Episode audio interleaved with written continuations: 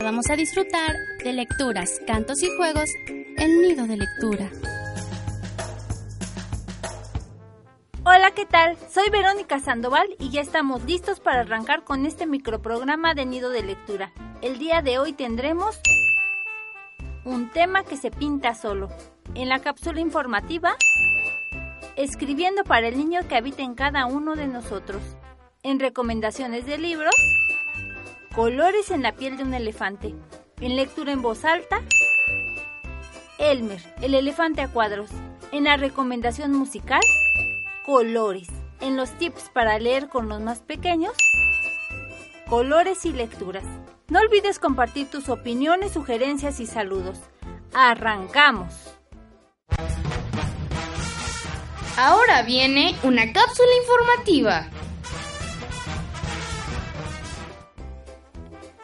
El día de hoy voy a platicarles de un autor e ilustrador que dice, no escribo para cualquier persona, escribo para el niño que habita en cada uno de nosotros, logrando así que seamos capaces de imaginar, soñar, transformar y vivenciar otros mundos. El escritor David McKee e ilustrador británico, también conocido con su seudónimo como Violet Stone, nació el 2 de enero de 1935 en Devon, Reino Unido. Estudió en la Universidad Paymont College de Arte y Diseño, lugar donde comenzó a dibujar caricaturas, muchas de las cuales vendió a la prensa nacional. Al momento de salir de la universidad, siguió dibujando y haciendo caricaturas, y así logró generar recursos para mantenerse. Antes de hacerse famoso como dibujante independiente, trabajó para el periódico de excelencia del Reino Unido, el Times, y en una revista llamada Bridges Digers. Este famoso escritor e ilustrador británico ha publicado numerosos libros para niños que han sido publicados en más de 20 países, logrando un gran éxito. También desarrolla diversos proyectos de cine para la Compañía de Servicios Públicos de Comunicación del Reino Unido. Actualmente, el británico tiene tres residencias, Inglaterra, Francia y su auto. Es en este último donde aprovecha para bosquear diversos lugares que visita y las emociones que surgen de estas.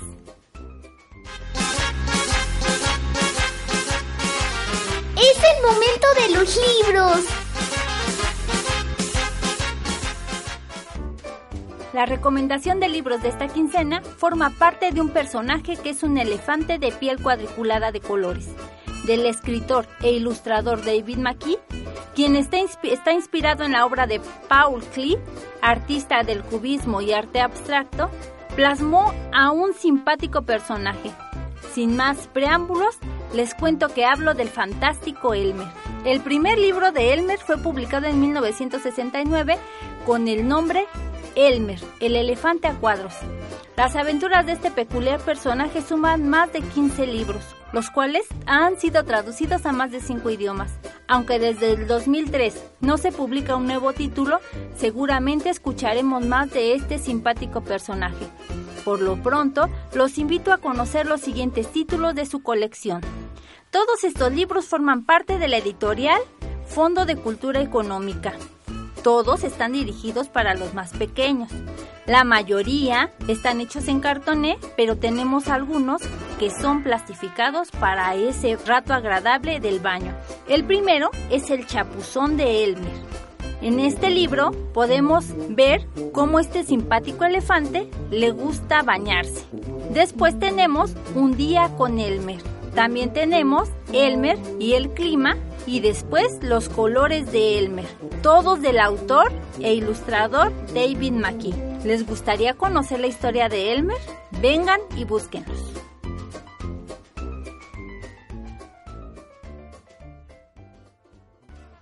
De la editorial Altea, autor David McKee. Elmer, el elefante a cuadros. Esto era una vez un rebaño de elefantes. Había elefantes jóvenes, elefantes viejos, elefantes gordos, elefantes altos y elefantes flacos. Elefantes así y asá, y de cualquier otra forma. Todos diferentes, pero todos felices. Y todos del mismo color, menos Elmer. Elmer era diferente. Elmer era de colores. Elmer era amarillo y naranja, y rojo y rosa y morado, y azul y verde, y negro y blanco. Elmer no era del color elefante, y era Elmer el que hacía felices a los elefantes. Algunas veces Elmer jugaba con los elefantes, otras veces los elefantes jugaban con él.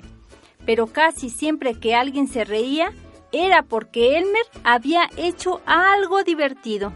Una noche Elmer no podía dormir porque se puso a pensar, y el pensamiento que estaba pensando era que estaba harto de ser diferente. ¿Quién ha oído nunca hablar de un elefante de colores? pensó. Por eso es que todos se ríen cuando me ven. Y por la mañana temprano, cuando casi nadie estaba todavía despierto del todo, Elmer se fue sin que los demás se dieran cuenta.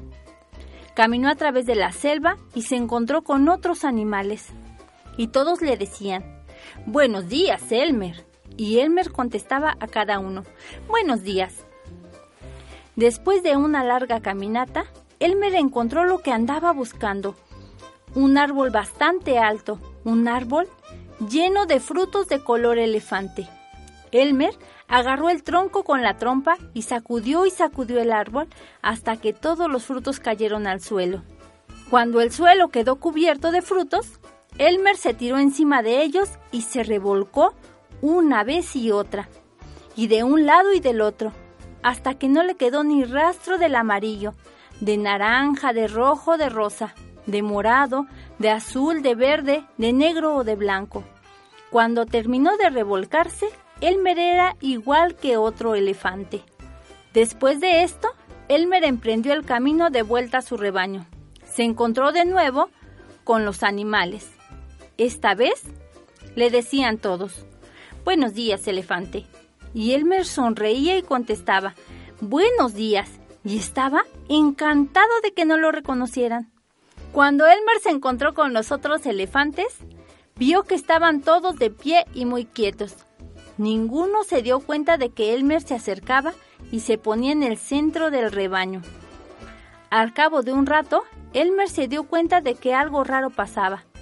¿Pero qué podía hacer? Miró a su alrededor. Era la misma selva de siempre. Era el mismo cielo luminoso de siempre, la misma nube cargada de lluvia que aparece siempre de vez en cuando y finalmente los mismos elefantes de siempre. Elmer lo miró bien. Los elefantes permanecían completamente quietos. Elmer no los había visto nunca tan serios. Cuando más miraba a aquellos elefantes tan serios, tan silenciosos, tan quietos y tan aburridos, más ganas le daban de reír. Y por fin no pudo contenerse más. Levantó la trompa y gritó con todas sus fuerzas. ¡Turururú!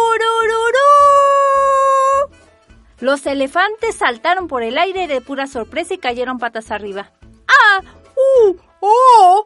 Exclamaron y luego vieron a Elmer que se moría de risa. Elmer, dijeron, Seguro que es Elmer. Y todos los elefantes empezaron a reírse como nunca. Y mientras estaba riendo empezó a llover. La nube descargaba todo el agua que llevaba y los colores de Elmer empezaban a verse otra vez. Los elefantes se reían cada vez más al ver que la lluvia duchaba a Elmer y le devolvía los colores naturales. ¡Ay, Elmer! Tus bromas han sido las de siempre y siempre han sido divertidas.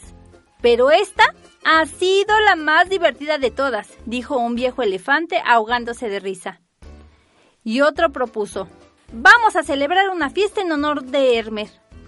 Todos nos pintaremos de colores y Elmer se pondrá color elefante. ¿Qué crees que pasa en esta divertida fiesta?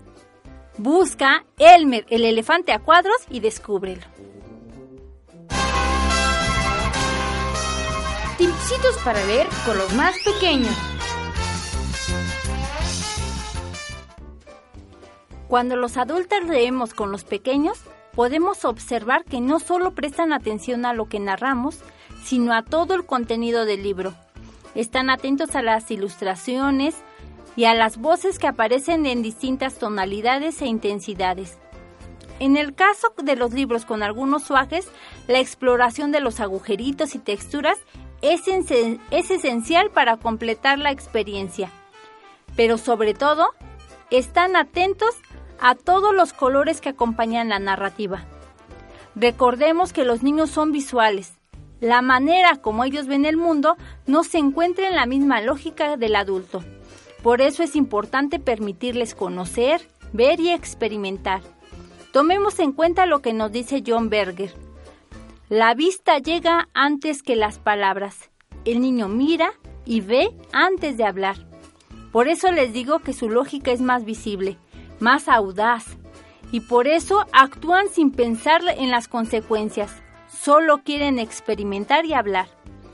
Tomemos en cuenta también lo que nos dice Bachelard.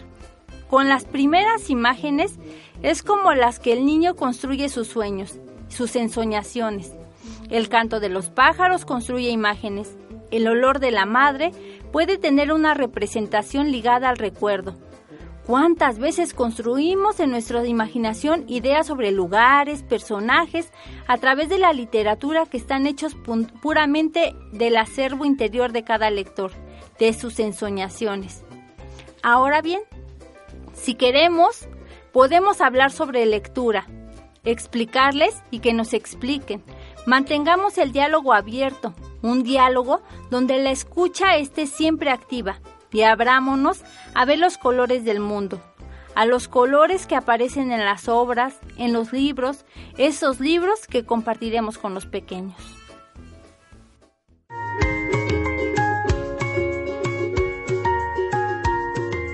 La recomendación de las canciones infantiles.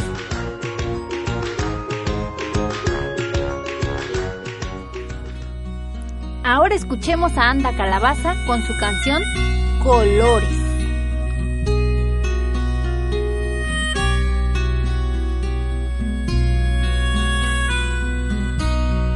Vamos a pintar el lunes de amarillo para que la semana tenga mucho brillo.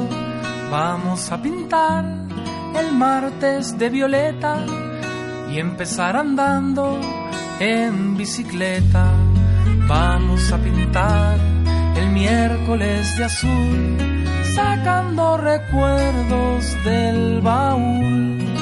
Vamos a pintar el jueves de celeste para tener tiempo, cueste lo que cueste. Vamos a pintar el viernes de marrón, tocando todos juntos el trombón.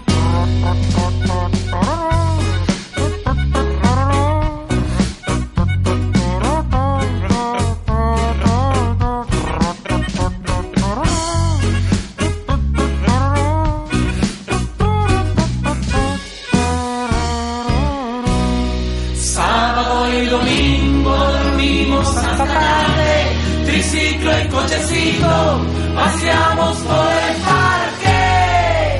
Mezclamos los colores y volvemos a empezar. Pero como si mezclamos todo, ¿qué pasa? Vamos a pintar el jueves de celeste, celeste. Para tener tiempo, cueste lo que cueste. Vamos a pintar el lunes de amarillo. Para que la semana tenga mucho brillo. Vamos a pintar el miércoles de azul. Sacando recuerdos del baúl. Vamos a pintar el martes de violeta y empezar andando en bicicleta. Vamos, vamos a pintar el viernes de marrón, tocando todos juntos el trombón.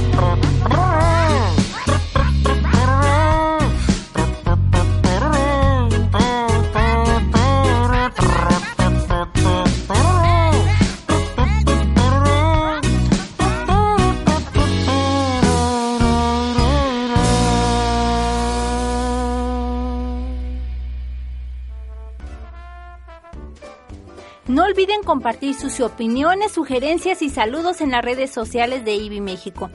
Lorena Rosales en los controles y una servidora queremos desearles una feliz Navidad y un próspero año nuevo. Así que, chao, nos escuchamos el año entrante.